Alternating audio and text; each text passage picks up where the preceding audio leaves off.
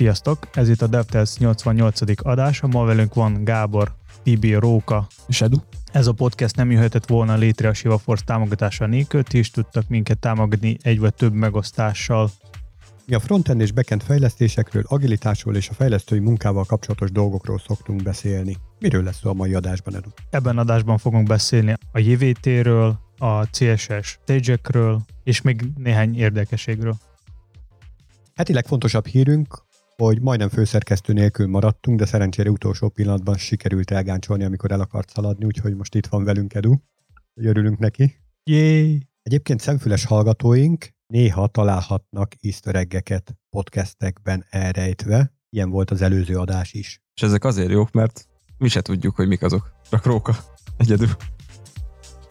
Egy ideje nagyon divatos lett elosztott rendszerekben gondolkodni, automatikusan skálázódó rendszereket építeni, mert nem csak divat miatt, hanem egyáltalán ez, ez egy jó koncepció, hogy csak olyanra vásároljunk hardvert, és olyanért fizessünk, amit valóban használunk is. Viszont ezzel kapcsolatban felmerül egy probléma, mi a helyzet az olyan, olyan műveletekkel, amit így központilag lenne érdemes menedzselni. Akkor erről kezdtünk el korábban beszélgetni, hogyha mondjuk teszem azt autentikációhoz, autorizációhoz, jé dupla vé té tokent használunk, akkor ez hogyan kezelhető ilyen elosztott rendszerben? Gábor, tudsz erről valamit mondani? Igen, tudok. Jó példa erre a JSON webtoken használata, ami kétezer-tizenöt óta er ef cé szabványként is definiálva van már. Mit tud a jé dupla vé té? Valójában három egyszerű részből áll egy ilyen jé dupla vé té. Van neki egy header része, ami leírja a kódolási algoritmust, amivel titkosítva, vagyis jobban enkódolva vannak az adatok. Van egy payload része, ami tartalmazza az adatot, amit szeretnénk így ebbe a tokenben tárolni, és van egy szignatúrája, amivel ellenőrizhető a hitelessége ennek a tokennek. És akkor a payload az, ahol még további követelések vannak, úgynevezett claimeket lehet meghatározni, ezek definiálva vannak szintén az er ef cé-be, hogy mik lehetnek. Ilyenek például a issuer, aki kiállította a tokent, a audience, akinek kiállították a tokent, az expiration time, ameddig érvényes a token, vagy a not before, ami előtt nem érvényes a token. És ezek a ö, standard mezők mellett a payloadba bármi egyéb ö, dolog berakható, és ami az előnye, hogy ez JSON nyelven néz ki, és JSON szintaktika szerint néz ki, és szinte bármilyen programozási nyelven könnyen értelmezhető és kezelhető. Úgyhogy ezért szereti ezt mindenki. De azon kívül, hogy JSON-ben tároljuk az adatot, azon kívül mit ad ez nekünk? Tehát miért jó? Miért kell ezt használni, és miért emlegetjük egy, ö, egy kérdéskör alatt az elosztott rendszereknél? Azért használjuk ezt az elosztott rendszereknél, vagy azért jó ezt használni, mert ö, valójában egy darab ö, helyen ö, be tudsz jelentkezni.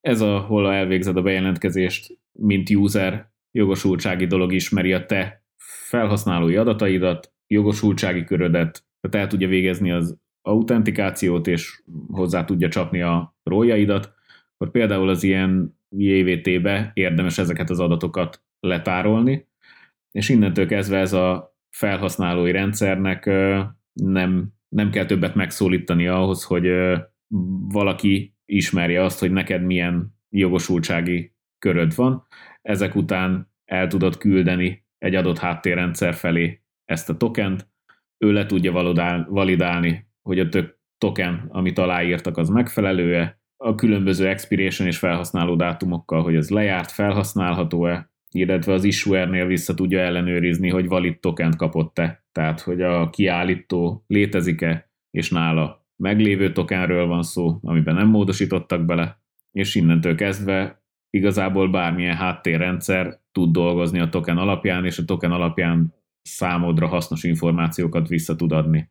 És ami előnye így az elosztott rendszereknél, hogy ez stateless tud terjedni, hiszen a kliens mondja meg önmagáról, hogy milyen információkra van szüksége ezen token alapján. Tehát, hogy a hallgatóink is jól értsék, ez azt jelenti, hogy a kliensnél ott lesz gyakorlatilag olvasható formában az, hogy ő milyen jogosultsági körrel rendelkezik. Nem veszélyes ez egy kicsit? Tehát, hogy nem tudja átírni, hogy én akkor mostantól szuperadmin vagyok? Nem, vagyis lehetne kliens oldalon is ezeket a tokeneket szerkeszteni és átírni, de alapvetően a tokennek van egy ilyen ö, ö, szignatúr része, és a headerben, mint említettem, titkosítási része, tehát ö, simán megoldható az, hogy ö, választunk egy tetszőleges, akár ilyen er es á típusú titkosítási algoritmust, aláírjuk mi a kódot, és valójában a token, ami utazik, az ö, emberi szem számára értelmezhetetlen, vagy kliens számára is akár értelmezhetetlen, ilyen Base hatvannégy jellegű string. A megfelelő kulcsok nélkül ő ezt nem tudja dekódolni, és nem tud belemódosítani. Hát itt leginkább így, a módosítás hogyha, az, ami fontos. Igen, tehát hogy a kulcsok ismerete nélkül ő nem fog tudni belemódosítani, és ezt a token csak egy az egybe tudja utaztatni a háttérrendszerek felé vissza. És mivel nem módo- a kliens oldal által nem módosítható tokenről beszélünk, ezért a benne lévő adat megbízhatónak minősíthető, hogyha az ellenőrzés, tehát az aláírás ellenőrzése során is rendben volt, és további biztonsági okokért például a kiállítónál is ellenőrizhető, hogy az adott tokent valóban ő állította ki, így a háttérrendszer is le tudja csekkolni a kliens kihagyásával, hogy valóban egy létező tokennel próbálnak hozzá bekérdezni. És én több tutorial láttam, ahol az van, hogy egy ilyen tokenbe tárolják, tárolják a jelszavak. Erről mit gondolsz, Gábor? Hogy ez mennyire jó megoldás? Jelszavakat én nem feltétlen szeretném ebbe tárolni, viszont nyilván ott az előnye, hogyha megfelelő erős kulccsal van elkódolva, és nem adunk hozzá publikus részt, tehát egy kliens nem fogja tudni dekódolni, csak a mi háttérrendszerünk, akkor ez valamennyire azért egy biztonságos dolognak tekinthető, de nyilván az idővel minél erősebb géppark esetén, vagy számítási kapacitás esetén ezek törhetők lesznek, úgyhogy inkább ne tároljuk. És ugyanúgy, ahogy vannak így erre a JSON web token használatára best practice-ek, illetve bad practice-ek, ugyanilyen anti-pattern például, hogy ne használjuk sessionként ezt a tokent. Ez mit jelent pontosan? A, ha a sessionként szeretnéd használni, akkor ugyebár a sessionhöz kapcsolódó adatokat írnád bele, azaz mondjuk egy webshop esetén a sessionbe tárolnád a kosár értékét. Ez azt jelenti, hogy akár merre utazik a token, akkor mindig ö, belekerülne valami adat, ami a kosárral lenne kapcsolatos, így ö, akár ez egy húsz-harminc vagy több száz háttérrendszeren keresztül működő történet esetén nem tudod garantálni, vagy nem igazán garantálható, hogy ez a token valóban minden egyes változást tartalmazni fog, és ezáltal sérülhet maga a tokennek a konzisztenciája. Úgyhogy a tokent nem érdemes állandóan módosítgatni, írogatni, újraírogatni, kivenni adatot belőle, betenni adatot belőle, tehát hogyha egyszer előállt, az arra való, hogy a kiállító és a fogadó által biztosítson egy hozzáférési pontot a rendszerhez, amit aztán további autentikáció nélkül más háttérrendszer is tud alkalmazni, a, úgymond a fogadó. Azt szokták még felhozni hátrányának, hogy a mérete egy ilyen jé vé té-s tokennek nagyobb, mint egy, egy normál session tokennek, hogy ez, ez mennyire érződik. Én, én ezt most csak így olvastam, mert alapból nem, érek, nem értek olyan szinten hozzá, csak hogy ezzel kapcsolatban van valami tapasztalat? Hát durva egyébként. Tehát most hát nyilván kilobájtokról beszélünk. Képzelj egy ö, olyan JSON-t, amiben bele van írva, hogy a te rólod hármas. Ezt hasonlítsuk össze azzal, mint amikor tizenhat vagy harminckét karakteren egy ö, hexakódot kapsz sütiben. Tehát a sütinek a max mérete ö, négy kilobájt lehet doménenként, egy ilyennek meg lehet nagyobb is, de egyébként nem nagyobb, semmi. Nem releváns. Tehát tényleg, hogyha egy JSON web tokenről beszélünk, akkor ott egy, van egy minimális hossz, tehát, hogy amikor uh, tartalmaz az alapvető adatokat, mint az algoritmus, a típus, a aláírási szignatúra, uh, néhány lejárati idő és hasonló, akkor alapvetően már ilyen nyolcvan-száz karakter hosszúságú tokenről beszélünk. Ha ehhez még valamilyen extra adatot bele akarunk tenni, akkor az, amit a Base hatvannégynél majdnem duplájával lehet számolni, tehát mondtam, még egy kétszáz karakternyi adat esetén, és a token hossza ötszáz karakterről beszélünk. Valóban hosszabb, mint egy harminckét karakteres session i dé, de önmagában az ötszáz karaktert nem érzem olyan vészes adatmennyiségnek, hogy azt ne lehessen tárolni tokenbe. Nyilván, hogyha ezt ilyen sessionként kezeled egy webshopba, és ebbe a, magát a kosár tartalmát is folyamatosan bele kell írni, akkor lehet, hogy ez a négy kilobájtos süti méret aztán édeskevés lesz ahhoz, hogy a tokent benne tartsad. És friss szemnek egyébként mennyire nehéz megérteni ezt a, ezt a jé vé té-s algoritmust? Szerintem abszolút nem, tehát minden nyelvhez szinte van rá egy lib, amivel csak így odadod neki a tokent, odadod neki a kulcsokat a kódoláshoz, elkódoláshoz, lekódoláshoz, és végeredményben csak kapsz egy payloadot, ami már egy JSON objektum, és innentől kezdve nem kell különösebben neked ehhez erőfeszítést tenned, hogy ez olvasható vagy elérhető legyen. Ha te magad szeretnél írni egy ilyen dolgot, ami előállítja ezt a tokent, nyilván ott azért erősebb ö, szakmai tudás is szükséges, de alapvetően a libekkel szinte már belépő szintnél azonnal használható egy ilyen. Biztonság szempontból mennyire jó a jé vé té? Mármint arra gondolok, hogy nyilván valaki el tud lopni, egy, hogyha ellopja egy ilyen token, akkor be fog tudni lépni a valahova. Igen, ez egyébként a sessionnél is fennáll, hogyha én megtudom a te session azonosítódat, és nincs egyébként emellett másfajta ellenőrzés, mondjuk egy ilyen i pé csekkolás, hogy nem ugrálok az i pék között, akkor a te session azonosítóddal én simán belépek. Jó, de, de az i pé-vel is ez a helyzet. Az i pé címmel is lehet oda hazudni, hogy mi az i pé címem. Csak akkor nem te kapod a választ, hanem egy másik számítógép. Tehát, hogy küldök egy kérést, hogy én kérem a titkos adatokat, ezzel a session azonosítóval azonosítom magam, és amúgy nem az az én i pém ami, hanem egy másik, hogy miért kapnám meg én a választ. Akkor azt mondod, hogy kell a session i dé, meg az i pé cím vizsgálat, és meg a maga a jé vé té. Nem. A session meg a jé vé té az nagyjából ekvivalens, ugye az a különbség közötte, hogy még a session az egy ilyen stateful dolog, addig a jé vé té az tud uh, stateless lenni. Jó, ez, ez megvan. Tehát ennyivel jobb, de egyébként más különbség ilyen tekintetben nincs. Még talán annyi, hogy maga az adat, amit tárolunk benne, az sessionben a szerver oldalon tárolódik, tehát kliens nem fér hozzá, addig a jé vé té esetében ez kliensen tárolódik, tehát a kliens meg tudja nézegetni, és ugye ezért mondta Gábor is, hogy nem javasolja, hogy a jelszavak vagy ilyen, ilyen érzékeny infók azok legyenek benne. De egy olyan, hogy a te rólod hármas, és beléptél, az true, ezt minden további nélkül. Hát igen, azért mondtam, hogy ha ezeket ellopni, akkor be tudsz lépni. Hát pont ugyanúgy, ahogy egy session azonosítót ellopsz, akkor be tudsz lépni. Semmi különbség nincs közöttük. Na, nekem viszont egy sokkal kacifántosabb kérdésem van, Gábor. Megpróbálom igen. vázolni a dolgot. Szóval elosztott rendszerek, meg stateless, meg stb. És azt szeretnénk, hogy ö, több háttérrendszerrel dolgozzon a mi, ö, nem tudom, szolgáltatásunk.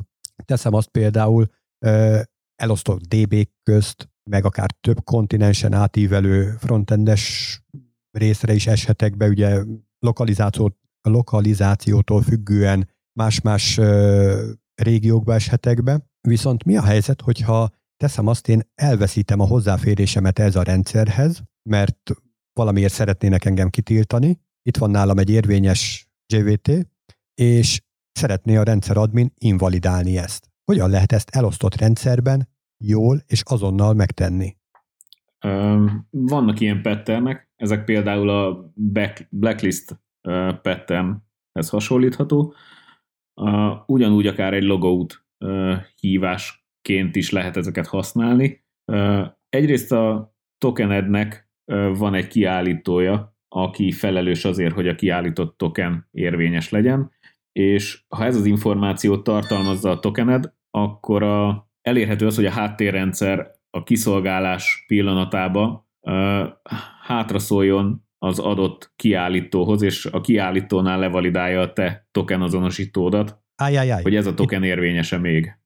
Pont azt az előnyt veszítettük el, hogy megbízunk a tokenben. Hogyha minden alkalommal újra a kibocsájtóhoz kell fordulnunk, hogy tényleg, tényleg, akkor nem nyertünk vele semmit. Ebben az esetben igen, tehát hogyha ez a, ez a blacklisted pattern, ha ezt nem alkalmazod, akkor a expiration date-ig, amíg le, ne, le nem jár a token, addig az megbízhatónak tekinthető, és nem lehet kizárni senkit. Hát hiszen a tokenre a... a kiállítás után nincs rá, ráhatásod. Ez viszont akkor egy komoly hátrány tud lenni, hogy vagy csinálsz a rendszeredbe egy ilyen single pointot, amit nem tudsz gyakorlatilag skálázni, ahova mindenképpen azon keresztül kell menni, vagy pedig nem tudod azonnal kizárni a felhasználóidat. Azért a single point is lehet egy elosztott, skálázható dologba valamilyen elosztott cache megoldással, akár több területen keresztül is, hiszen az aktív tokenek száma nyilván mérhető, skálázható, korlátozható.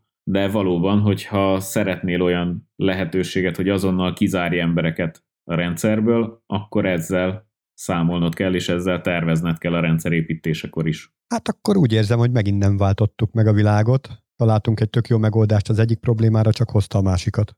Annyit nyerünk ezzel a tokennel, hogy a monolitok helyett sokkal könnyebb már különböző kis elosztott kis komponensű rendszereket fejleszteni, tervezni, akik képesek ezek a jé vé té-k alapján egyszerűen működni, kezelni.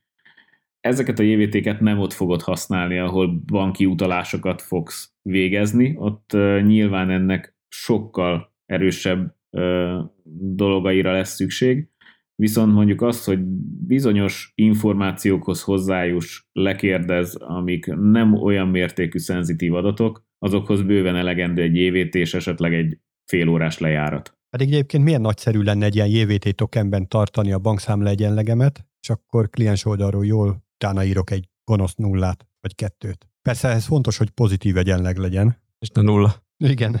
Ja, ja. Sajnos negatív előjelű egyenlegeknél működik csak ez a fajta hozzáírás.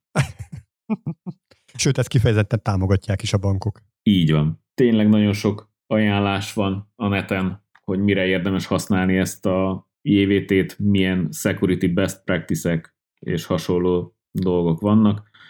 A legfőbb és talán a legkihangsúlyozhatóbb, hogy ezt access tokenként, tehát hogy ahhoz, hogy valamit elérj, ahhoz használható, és nem pedig session tokenként, ahhoz az, hogy tárolj benne olyan adatokat, amik akár időközben folyamatosan változhatnak.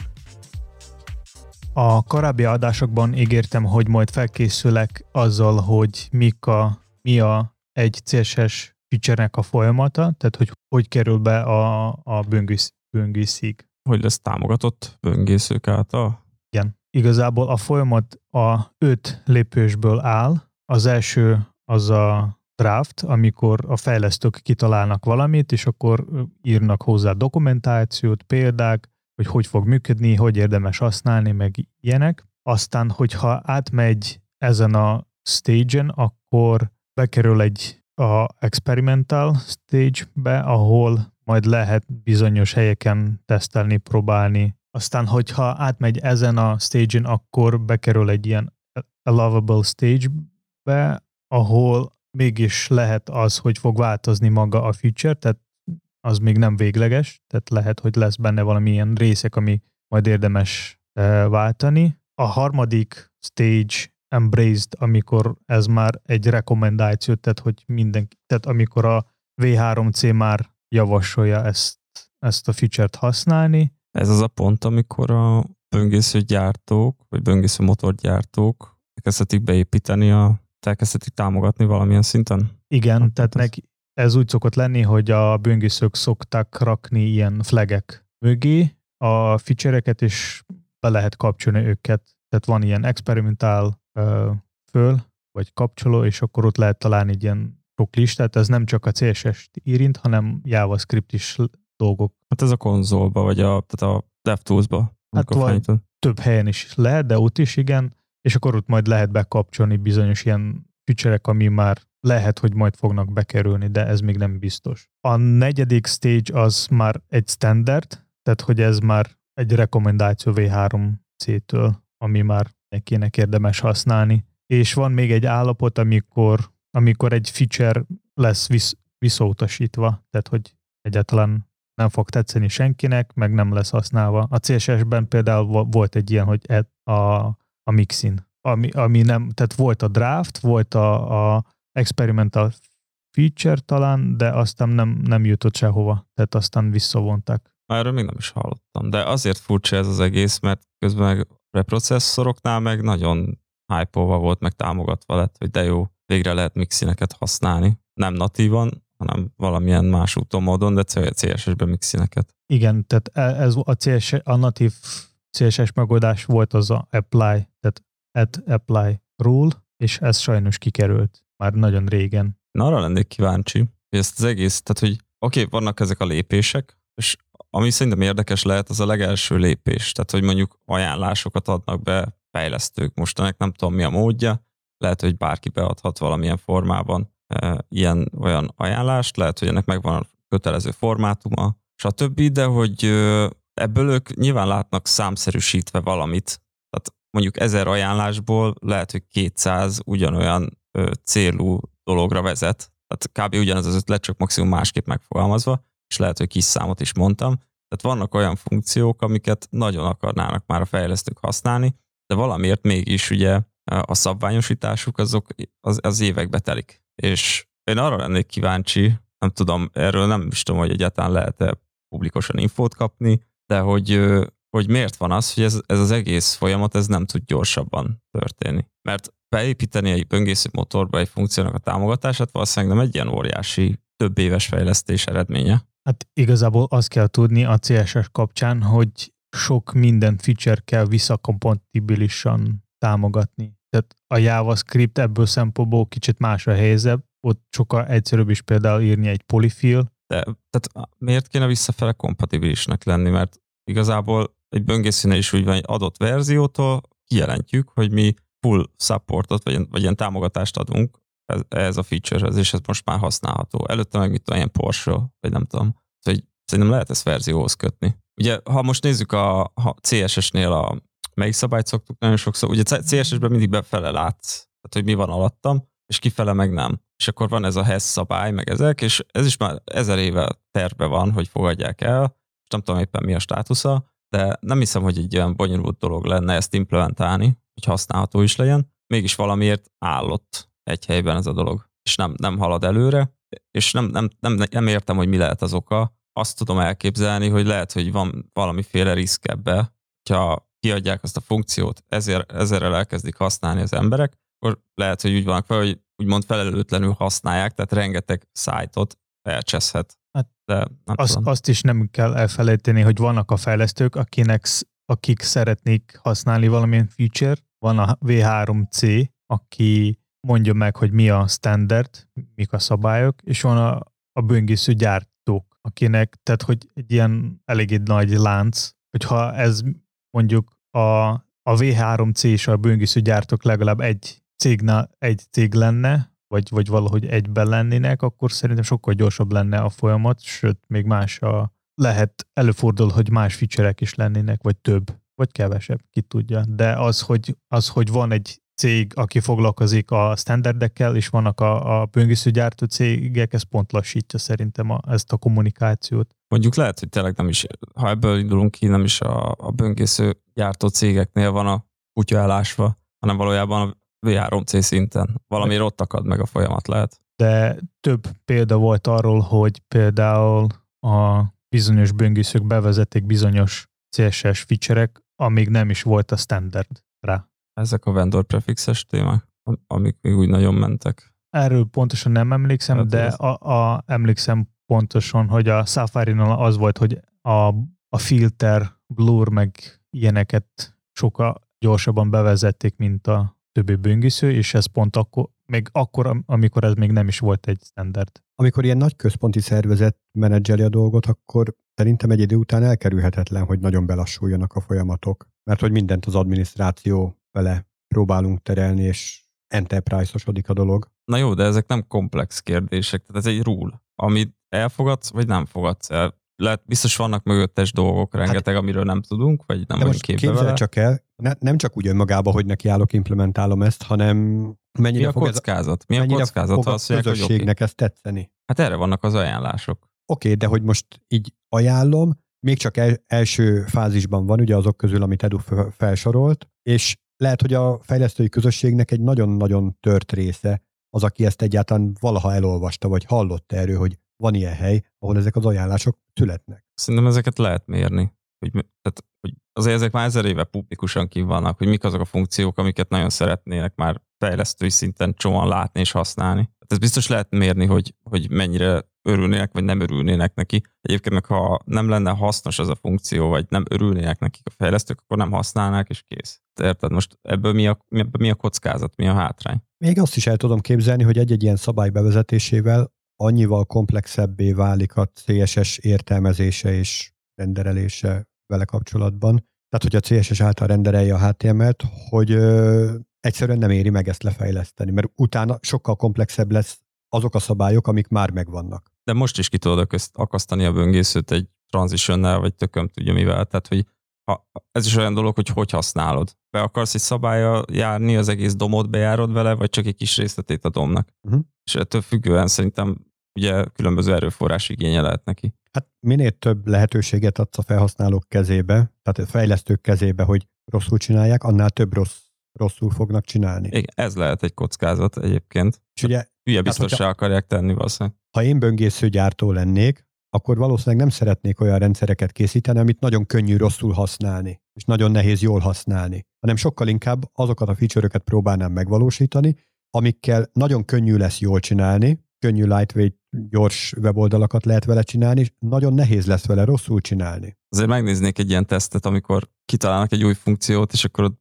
bemegy kétszáz fejlesztő, elkezdi használni, és akkor így összeszámolják, hogy na melyik, hányan használták rosszul, meg hányan jól. Tehát most így, érted, mi alapján mérnek ott erőforrás igény performanciát, hogy ki, hát, ki hogy írta meg a kódját. Amit most egyébként említettél, hogy transitionnel meg lehet, tehát romokba lehet tiporni egy weboldalt, az például egy pont ilyen helyzet, az, hogy ezt mérni hogyan lehet, azt, azt nem tudom, biztos megvannak erre a bevett módszerek, de hogy tehát nagyon könnyen kialakul az a kép, hogy hogyha ezt így könnyű elrontani, ha nagyon könnyű elrontani, akkor tök sokan fogják használni, mert, mert nehéz megtanulni azt, hogy hogyan kell jól csinálni. Ergo az lesz belőle a, a, a kényszerképzet, hogy ez a böngésző, most hívjuk rókaböngészőnek, ez a rókaböngésző, ez nem jó, mert rosszak benne a benne készült oldalak. Holott csak azért rosszak, mert implementált egy olyan feature-t, ami a többiben még nincs meg, de ebben meg nagyon könnyű elrontani. Meg, meg az a fontos szempont, hogy a böngészőnök korlátozott az erőforrás, tehát hogy nem tud az egész gépet használni, meg a JavaScript se tud több szálon futni. Nyilván vannak a workerek, meg egyéb más megoldás. Viszont a másik dolog az, hogy a cé es essel eléggé komplex layoutot lehet megrajzolni, és a böngészőnek mindezt ki kell számolni. Tehát, hogy, hogy van neked egy grid például, azon belül egy float, és hogy kell ezt kezelni, hogy kell viselkedni, hogyha még a float is van, meg még beágyazott grid, meg flex, meg sok-sok ilyen elem, az mind ki kell számolni. És hogy ahhoz, hogy bevezetni ilyen feature, az fejbe kell tartani minden ilyen ö, állapot. Összefügg. Uh-huh. Uh-huh. Á, az összefüggéseket. Állapot, igen, több összefüggés. Szabály összefüggése. Igen. Tehát ebből szempontból ez sokkal komplexebb, mint például a, a JavaScript. Az viszont egy nagyon jó ötlet volt, amit mondtatok, vagy ilyen megoldás mondjuk ugye a, a kérdéskörre, hogy az tényleg egy érdekes dolog, hogy a, a böngészők a, lehet, hogy azért nem erőltetik ezeknek a funkcióknak a bevezetését, mert attól félnek, hogy abba a böngészőbe, a, tehát a saját termékükbe, ha felelőtlenül használják azt a kódot a fejlesztők, akkor sokkal lassabbak lesznek a weboldalak, és fordítva sülhet el a dolog, hogy amiért lassabbak a weboldalak, ezért a usereknek nem tetszik, és ezért azt fogják mondani, hogy ez a böngésző szar. Ennyi fért ebben adásban, ha esetleg valakinek van valami visszajelzés vagy kérdés, akkor nyugodtan lehet írni nekünk Facebookon, Twitteren, vagy akár e-mailben, Slacken is. Csatlakozzatok a mi Facebook csoportunkhoz, ami a DevTips Podcast néven tudtak találni, Facebookon, és hallgassátok minket legközelebb is. Sziasztok! Sziasztok! Sziasztok! Sziasztok.